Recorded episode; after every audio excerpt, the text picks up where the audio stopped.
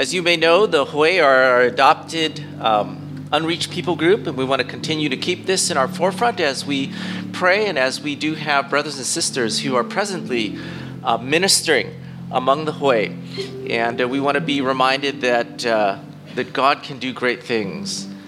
Um, one of the things, again, the video shared, and it just always moves me when I hear it, they say a Hui may live their entire lifetime without hearing the name of Jesus.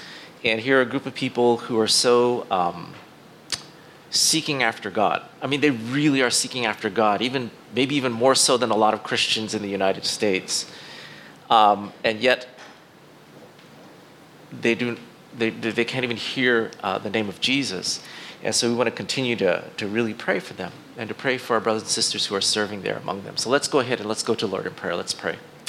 Father, we, um, we praise you and thank you because you are a great and wonderful God. We worship you because, um, Father, even as we uh, sang, you are worthy of all praise. Uh, you can do all things. You are the great King over all the universe. You are calling uh, your people uh, back to you, Lord, as uh, your creation. Uh, all of us, we have, no matter who we are, we, we have this image of God in us that yearns, yearns for you. And Father, we know it can only be filled through Jesus Christ. And we think about all the, the, the Hui, Lord, right now and they're just seeking you. They're doing so much. They're so devoted to uh, the religion of Islam uh, that it's part of their identity. It's everything that they do. Uh, and yet, Father, they are living uh, their complete lives in, in, in, utter darkness, Lord, in utter deception, Father.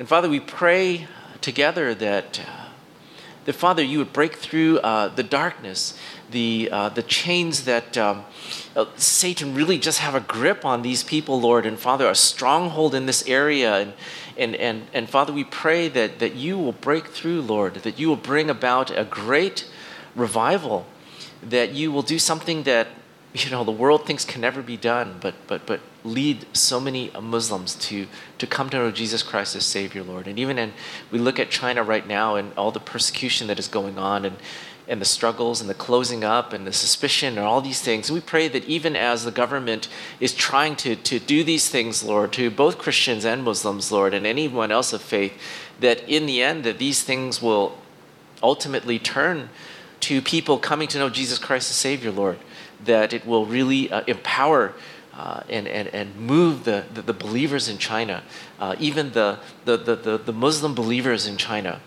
to, to really stand firm and, and to really proclaim uh, their faith in Jesus Christ, Lord. We pray for our dear brothers and sisters who are ministering right now among the Hui, Lord, uh, so faithful, Lord. And um, God, we pray for their safety, Lord. We keep hearing how dangerous it is. We pray that you will keep them from being persecuted or from being imprisoned or being uh, expo- expelled from the country or, or whatever else, whatever other threats that the government can do to them, Lord. Uh, but we pray that instead you'll surround them with um, your heavenly hosts, Lord, your angels, your army. Keep them from any harm, Lord. Enable them to um, proclaim your word uh, boldly and courageously, Lord uh, to be able to take steps of, of faith to, to share and to, to be that witness, Lord, even in the face of, of a lot of threat, Lord. And Father, we pray that you'll give them wisdom as well, Lord, to be able to be led to those whose hearts will be open uh, to Jesus Christ, Lord. And so, God, we really do pray for these dear brothers and sisters who are ministering there, Lord, and for the many other uh, missionaries who are there, Lord. And uh, so, God, again, we lift this to you. We recognize uh, that even as we are here, uh, we, we thank you that we can worship you so openly. We thank you that we know Jesus, the Son of God. And Father, we pray that we will continue to be faithful in, in doing everything we can to bring this love of Jesus Christ, this hope of Jesus Christ to, to this world that really does uh, desperately need Him, Lord. As we thank you in Jesus' name we pray. Amen. All right, so good morning and welcome to Living Hope. And uh, I'm Pastor Harrison. And here at Living Hope, we do, we love Jesus. We want to be a community of faith that sees no task too daunting, no sacrifice too great. We really believe that God is without limit. And I did want to share uh, just a really quick kind of uh, I don't know if it's an advertiser or promotion that next Sunday we're going to be having movie night. It'll be Sunday evening, and the young adults will be sponsoring this. As the movie is called uh, Instant Family. As you know, that one of our focuses uh, this year is foster families, and this movie Instant Family is a movie about um, a family who adopts uh, a, a number of different children. It's actually really, really accurate in terms of the types of children, uh, the types of things that children go through uh, as foster kids, as well as the types of things that families go through as they consider adoption. So I really encourage you to come. That'll be uh, next Sunday night, not this, not tonight, next Sunday night at uh, five o'clock and it's a potluck so bring food if you want to eat bring food and also a just a, a warning this movie is a secular movie. It is not a Christian movie. It is also it is rated PG-13, I believe, so it is not for children.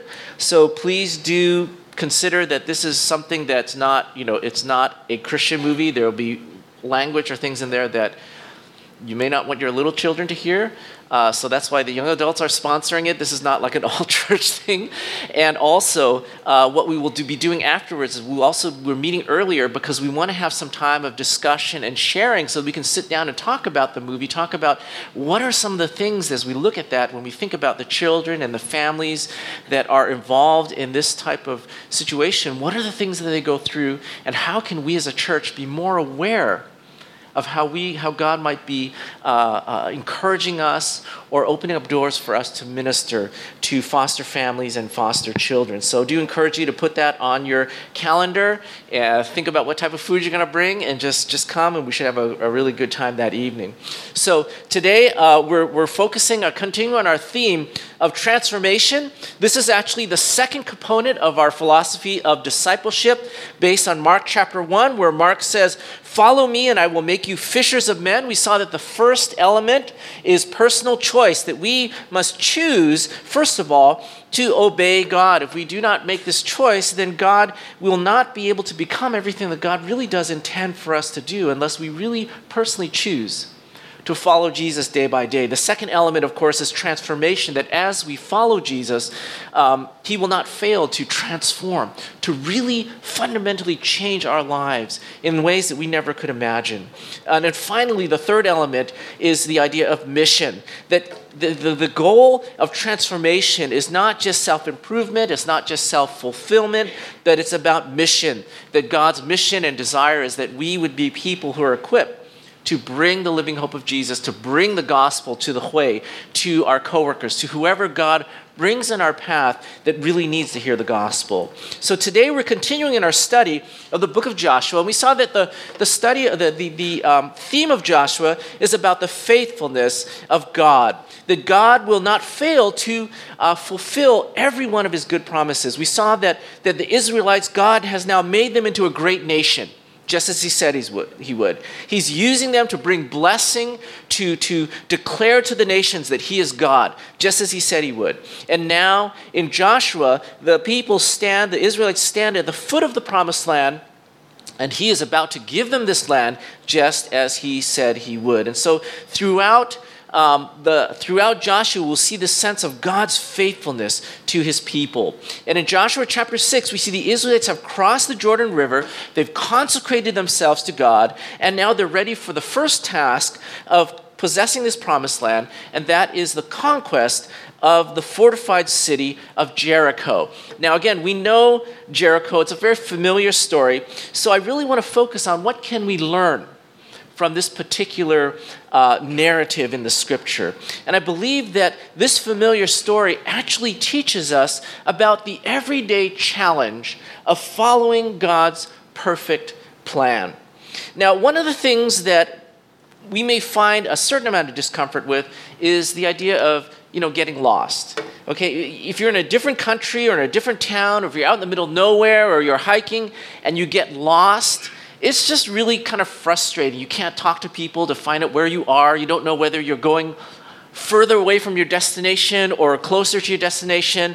Um, and, and, and, and, and, you know, sometimes if you're hiking, it's starting to get dark or whatever, and you start getting even frightened. Now, fortunately, with the accessibility of GPS, which to me is like it's, it's a miracle for me because I always get lost.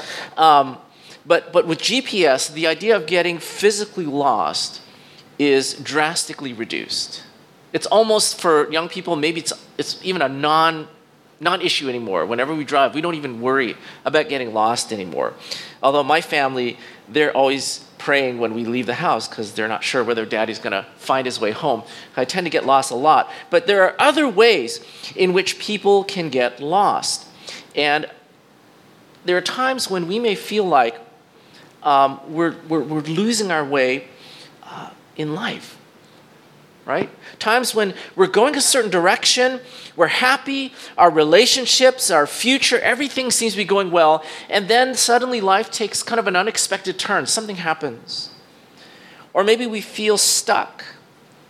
And we were in our lives right now and we say, Well, I don't know what I want. I really don't know what I want in life. Or, or the things that I have, these are things that they're, they're not what I want. My dreams, uh, I, maybe we, we find or fulfill our dreams and we say, well, this isn't what I really thought it would be. That's not what I wanted. Or maybe um, we're so busy in our lives uh, what we what I say we're doing and filling. That's a lot of things. What we do in our lives is we do and we fill. We do a lot of stuff. We fill our lives with a lot of stuff, and then eventually it comes to a time when we we wonder and we say, "Yeah, but what what now? Now that I keep doing all these things and I'm tired, I got all these things and I still want more. Why am I not happy? What's wrong?" See, one of the, the, the, wonderful promises of God to every one of us is that He tells us that He has a great plan for our lives. And though we may feel lost at sometimes, we're not lost because God has a good plan. He has a perfect plan for each one of us here. And He promises us that if we follow Jesus, He will get us there. Even with all the mistakes and foolish choices that we may make in our lives, God graciously always finds a way to get us there.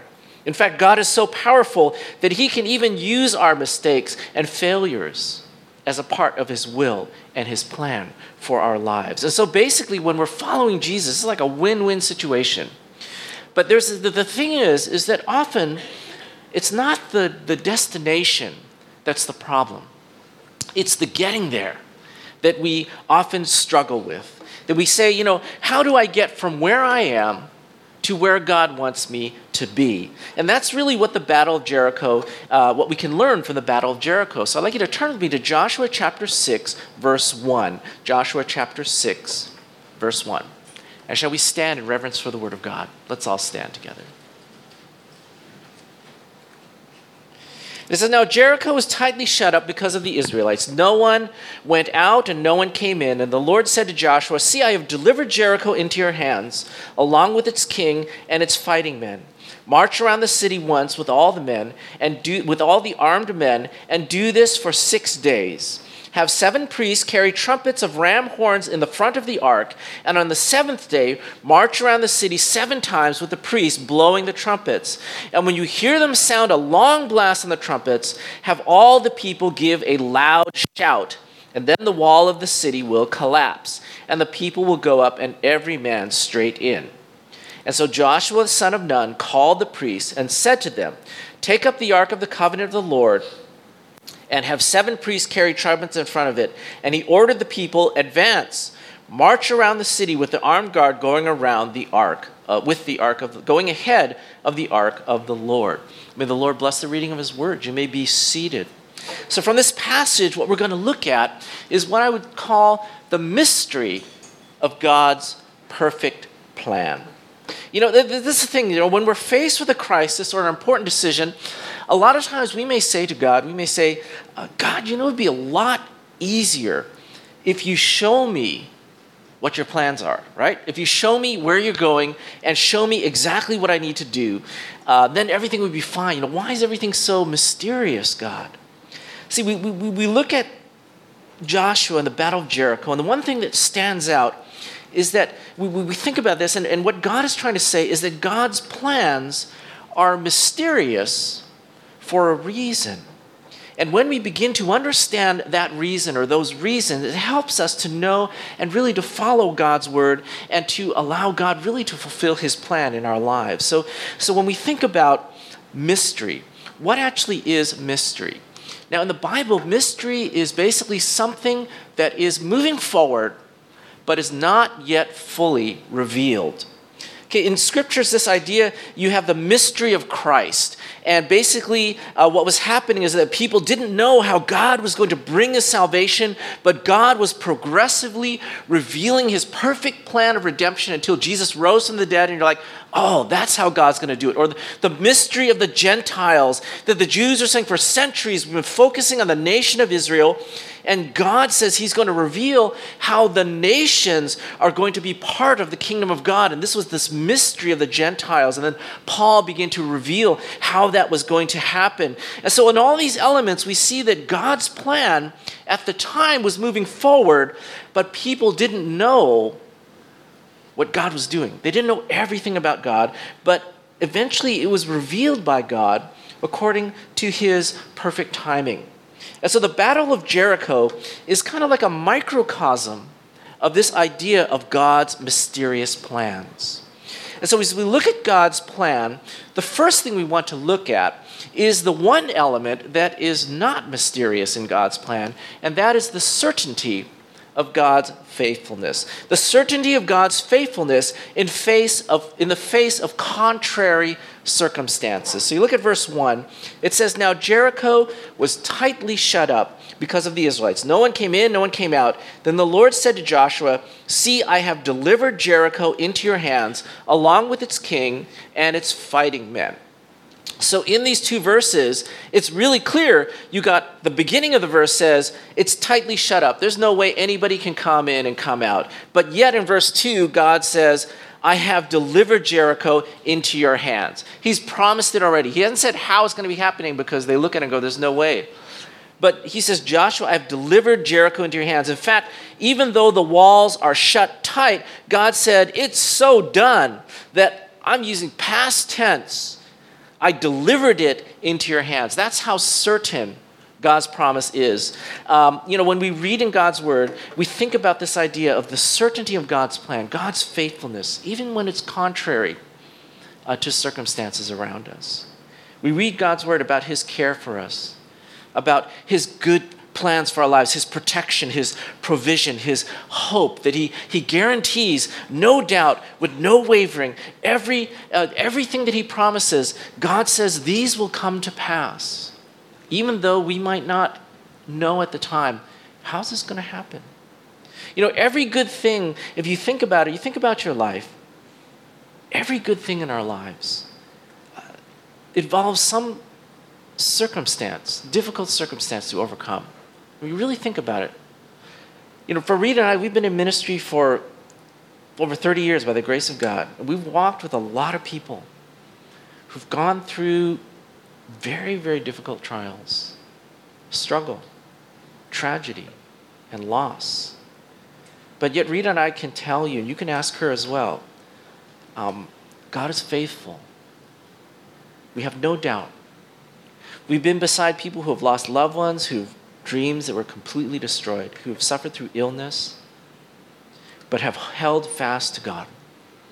And we've seen God is faithful. He has fulfilled his plans in their lives. In fact, he brings a special blessing um, to those who are hurting, uh, to those who, who, who, who are so crushed and, and, and think that, that nothing good can happen and yet God comes and just blows them away. You look at uh, Psalm 130, 147 and Psalm 34, you know, he heals the brokenhearted. He binds up the wounds. Uh, the Lord is near to the brokenhearted. He saves the crushed in spirit. His eyes, meaning he looks towards the righteous. His ear, he hears their cries, meaning the righteous are not sitting there saying, oh, everything's fine, we're wonderful, we're not crying out. Is the righteous are crying because of the struggles that, that are involved in life. And God says, No, but my ears are towards you. I can hear everything. I'm looking at you. And this is not just like a nice saying for a Hallmark card or a Bible card that you give to somebody. This is a promise of God. God promises this.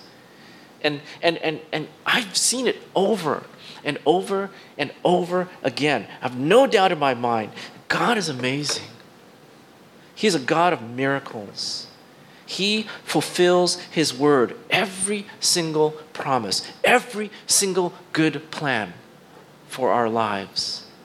If we follow Him, as we follow Him, as we trust Him, no matter what the, um, the outside circumstances may look like, no matter how shut that, that wall seems. This is a certainty. This is the certainty of God's plan. This brings us to actually the second element of God's plan, and that is what I would call the uncomfortable unknowns. Now, this is the hard part of God's plan and God's will for our life. And this is the place where many people falter, where they're tempted, where we're tested, and oftentimes people will uh, abandon God's plan. See, the uncomfortable unknowns describes the gap between where God wants us to be and where we are right now. Okay? And sometimes for the life of us, we say, Well, I know God wants this in my life. I know that God has a plan for my life. But where I am right now, I have no idea how I'm going to get there. We say, Well, you know, uh, I want to be a witness at my work. I want to, to really show Christ in my workplace, but, but it's so hard in the present situation that I'm in right now, in the complicated relationships that I'm facing right now, in the politics that are going on right now, in the way in which our company is so, you know, politically uh, correct and, and coming down on Christianity right now, how am I going to be a witness at my work? How do I get from where I am to where I believe God wants me to be? How, you know, God, we say, God, I know you will provide. I know you said that, that you provide for everything we need, but, you know, what I'm looking at right now, and we say, I don't know how I'm going to pay for it. I have no idea where the money's going to come from. We've, we've looked at our finances over and over and over again. We've tried every single way, every single possibility, and we just cannot figure out how we're going to get from where I am to where I believe God's going to, where God's going to be. Or, or, or maybe we say, um, God, I know you have plans for my son. I know you have plans for my daughter. They're going to be godly men and godly women. But man, right now, it seems like they don't want to have anything to do with you. And I don't know what to do. And we say, wow, you know, this is where I am. And this is where I know you're going to bring my kids, but I just don't know. God, how is it going to get there? God, I know you have a plan for my life that you want to bless me and use me, but you know, God, you know I really messed up. I really messed up. And God, how can you still use a, a person like me? Those are the uncomfortable unknowns. You have a marriage, and you say, I know that you brought us together, and I know that, that you want us to have a lifelong marriage where we will honor one another, where we will be that marriage that will show other people the love of Jesus Christ. And we say, But man, in my marriage right now, it's so hard. It's so hard. How are you going to get me to where you want me to be? Or retirement, we say, um, I know they always say, Pastor Harrison says, retirement is your new opportunity, you know, a chance to start new, to do something new. But we say, well, but, you know, I feel like this is what I've done all my life. What am I going to do? I'm going to be bored. I don't know what to do. I've never thought about it. And, and we say, well, how is God going to get me from where I am to where I know He wants me to be? See, we look at verse 1, and verse 1 it says, Jericho was tightly shut up because of the Israelites. No one went in and no one came out. And sometimes that's how we feel about, uh, about um, our lives. There's nowhere to go in my work, in my marriage. Uh, the wall before me is just shut up, and I can't get through. See, these are the uncomfortable unknowns. And, and here's the thing is, is, is when we look at the uncomfortable unknowns that Joshua is facing, it begins to help us to understand okay, how do we think about our lives right now, the things we're facing? We think about Joshua. Now, Joshua, you know, he has a lot of experience. We have to understand kind of like the nature of warfare, like defensive warfare and offensive warfare. There's two different types of tactics. Previously, Joshua has been uh, has a lot of experience in defensive warfare. It's like when they're traveling and people try to attack them and overcome them. And so Joshua has a lot of experience in terms of gathering men together to fight and you know keep people from attacking them. Uh, uh, defensive warfare means you allow them to come to you. They get exposed in the open, and you're allowed to defend yourself. And usually, for the defense, it requires less men and less struggle as opposed to offense requires actually more men and more equipment to actually overcome uh, an army that is well dug in. And so this time now with Jericho, um, Joshua is now faced for the first time with the need of an offensive strategy, right? He's got to overcome a city, an enemy that is protected behind a fortified wall that they are ready to wait it out as long as needed. Um, and so their typical warfare of, you know, the Israelites with swords, spears, and arrows, that doesn't, you, you can't run up against a wall with swords, spears, and arrows. Just, no, it doesn't make any sense. And so we look at this and we see that Joshua is faced with some uncomfortable unknowns in terms of the task. God says, I'm going to give you the city, and he's looking at it going, there's no viable solution. I don't see uh, any way, from a human standpoint, that God's going to accomplish this task. You say the walls are going to fall, but I don't know how they're going to fall. The second thing, I'm not properly equipped. To take a city requires proper equipment and proper tech at that time battering rams, catapults, siege towers. Um, Israelites don't have that stuff. when they cross over a river, they don't have those things the final uncomfortable note, and the most important, is I don't see the connection between my obedience and success. Precisely, how is my obedience to God's word going to actually solve this problem? See, this is where we falter the most. If you look at God's instructions to Joshua, and he says carefully, if you obey this, this is going to happen. He says, march around the city um, once with all your armed men, do this for six days, have seven priests carry the trumpets, ram horns. We kind of know the story. When you hear them sound the long blast of the trumpets, have all the people give a loud shout, then the wall of the city will collapse and the people will go up and every man straight in. And Joshua looks at this plan and goes, Oh, I always see what you're doing. I get. No, he says, I don't get this, God. This doesn't make sense. See, what's the relationship between marching around a city and blowing trumpets and the walls of Jericho falling down? Now, again, there are a lot of biblical, what we call biblical critics who try to take out, you know, God from all things. And they say, um, okay, we try to make the connection between what they're doing and, and what's happening. They say, well, maybe the vibration from the people marching around the city weakened the walls so much. And then when they shouted, the sound waves knocked the city down. And uh, we're like, okay, I guess that could work, you know, uh, if the Israelites were mutants. But no, it's not going to work. See, when we face uncomfortable unknowns, a lot of times, instead of persevering, we, we just say, well, this, this, God, this is not going to work. And then we go our own way. Or maybe we'll try it one day. I'll try it for one day. I'll go around the city and see if anything happens. But then doesn't work, we choose our own plans. Or maybe, God, you know what's a better idea? is we should dig a little bit under the, the, the, the, the, the wall just a little bit every day, and then the wall will fall. I think that's a better idea. But you know, this is the thing. When we're faced with these, these uncomfortable unknowns, when God tells us this is what we need to do, this is what you need to do, we look at it and say, God, this is not going to work.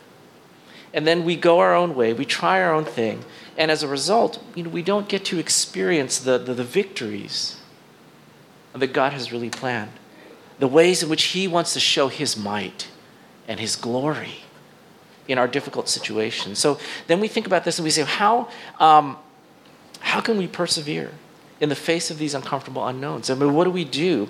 And not, not, not just in like the big things, but even in the small things, just day to day stuff and struggles that go in our lives. We say, how can we be sure that we're getting where God wants us to be when life just seems to be like hitting a wall, like I keep walking into this wall or I keep walking into walking around in circles? Well, I believe that the answer is found in the third insight we find for the Battle of Jericho, and that is God's greater goals. When we begin to understand God's greater goals, we begin to see um, what God is doing.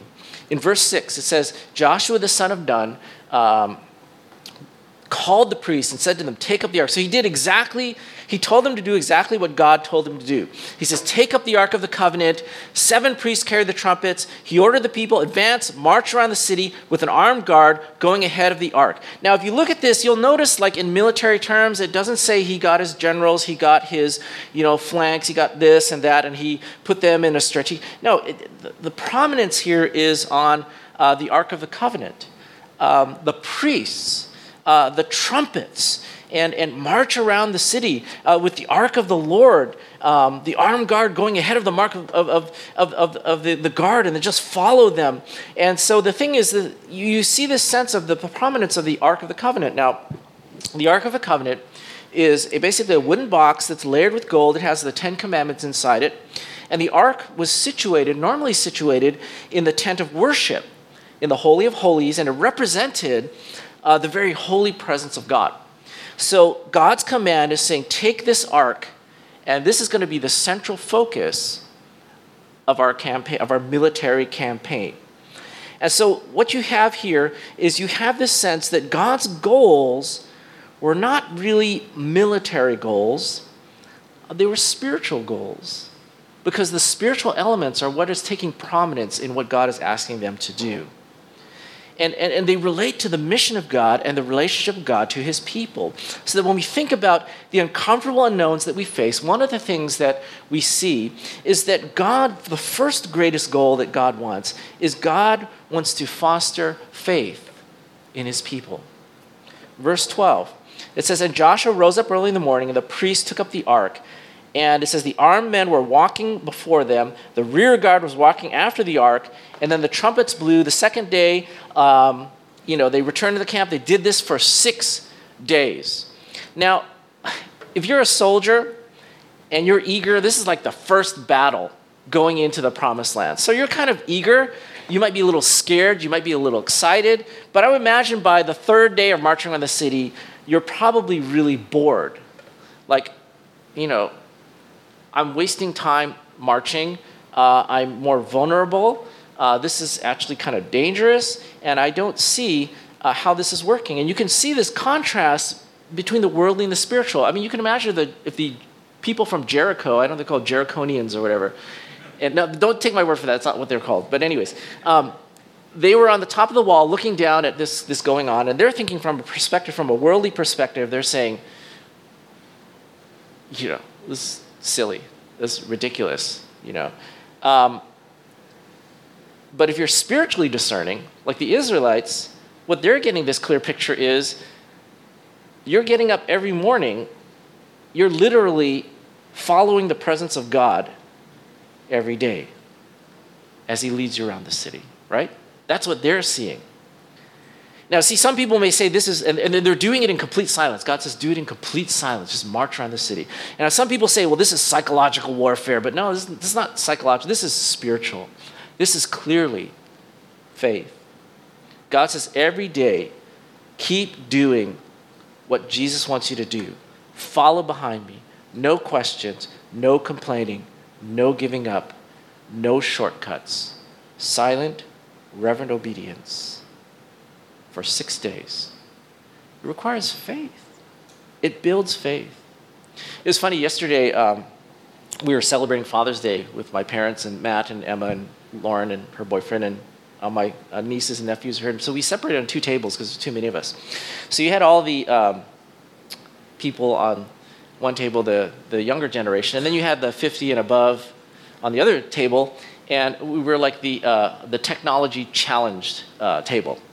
And so my dad, we were talking about my dad's always trying to figure out how to use his iPhone because he loves his Android. He's like, he's always calling at weird times. I was at Johnny and Friends, and he was calling me to figure out just how to open one of his apps on his phone. And I was like, but he, he said he was we were talking about it and my dad was saying yeah it's so hard because i I keep turning off my phone and forgetting to turn it on. he said they should create an app. He says, does, does Apple have a like a, uh, a, a, a, a, thing where you can turn off the ringer only for like an hour and then it turns back on again?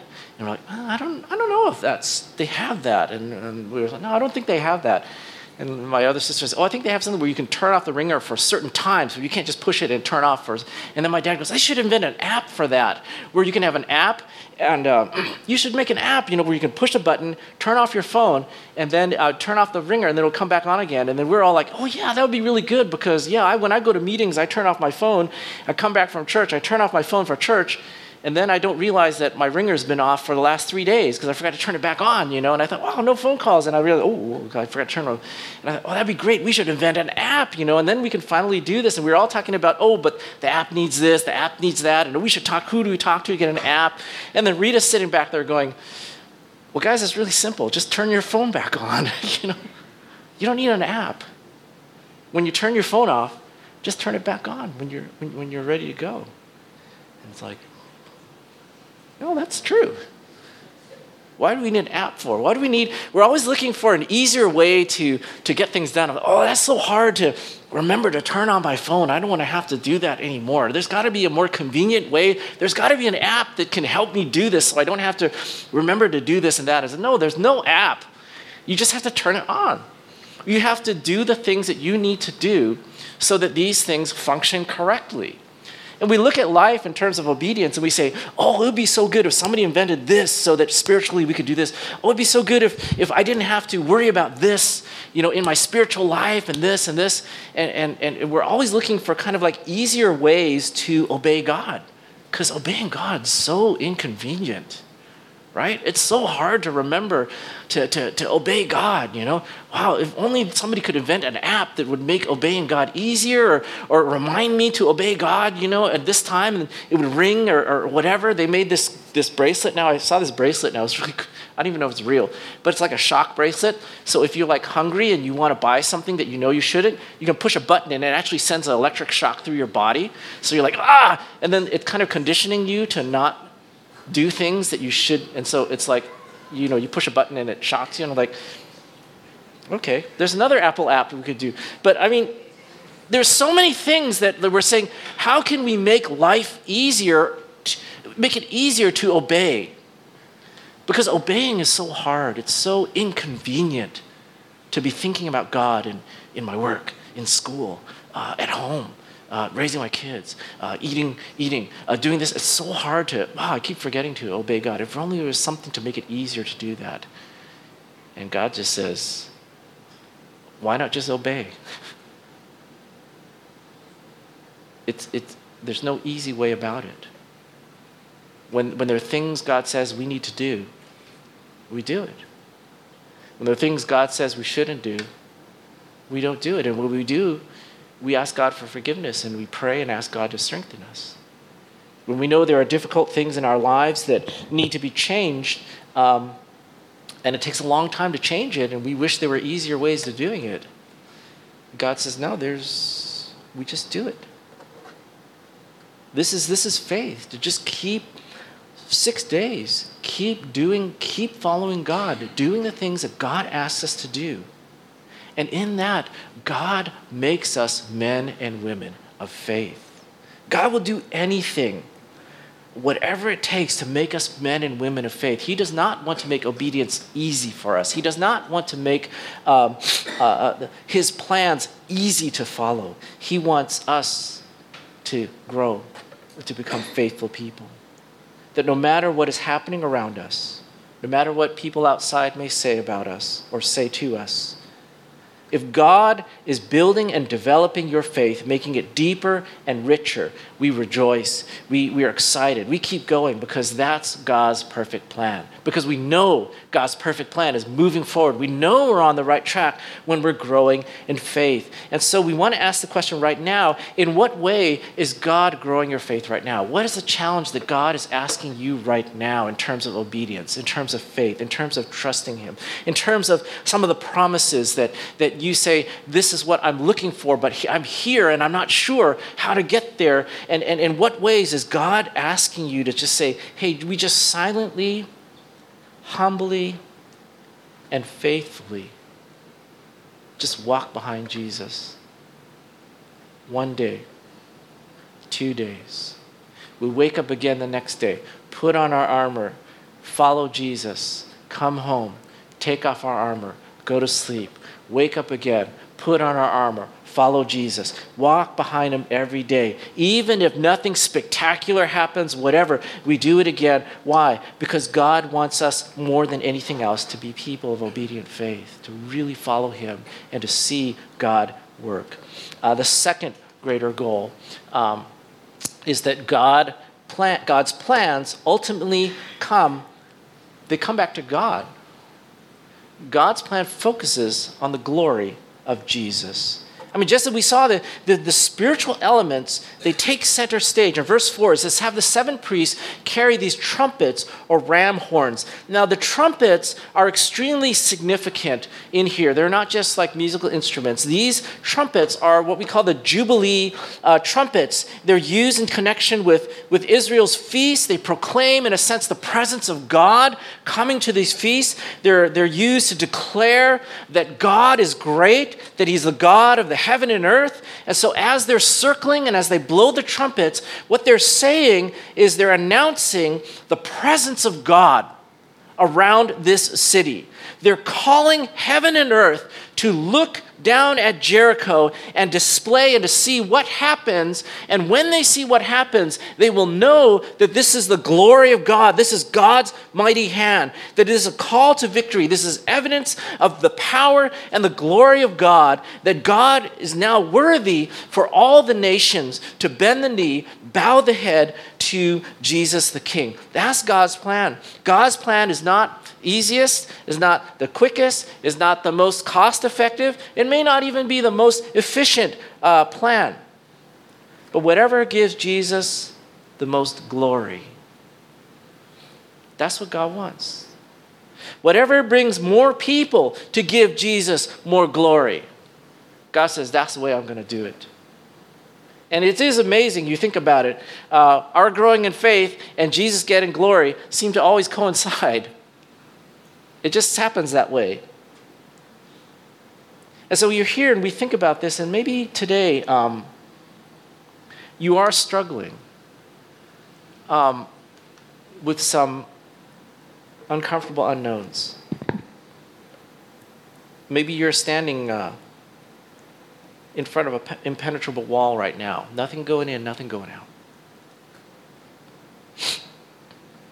And you say, what do I do, God? Where do I go?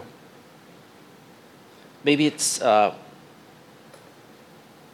a habitual sin in our lives right now.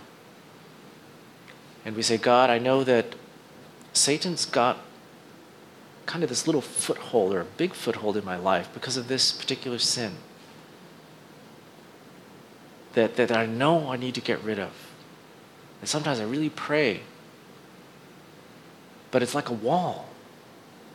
And it keeps coming back and it keeps dragging me down to the point where I just give up. And I give in.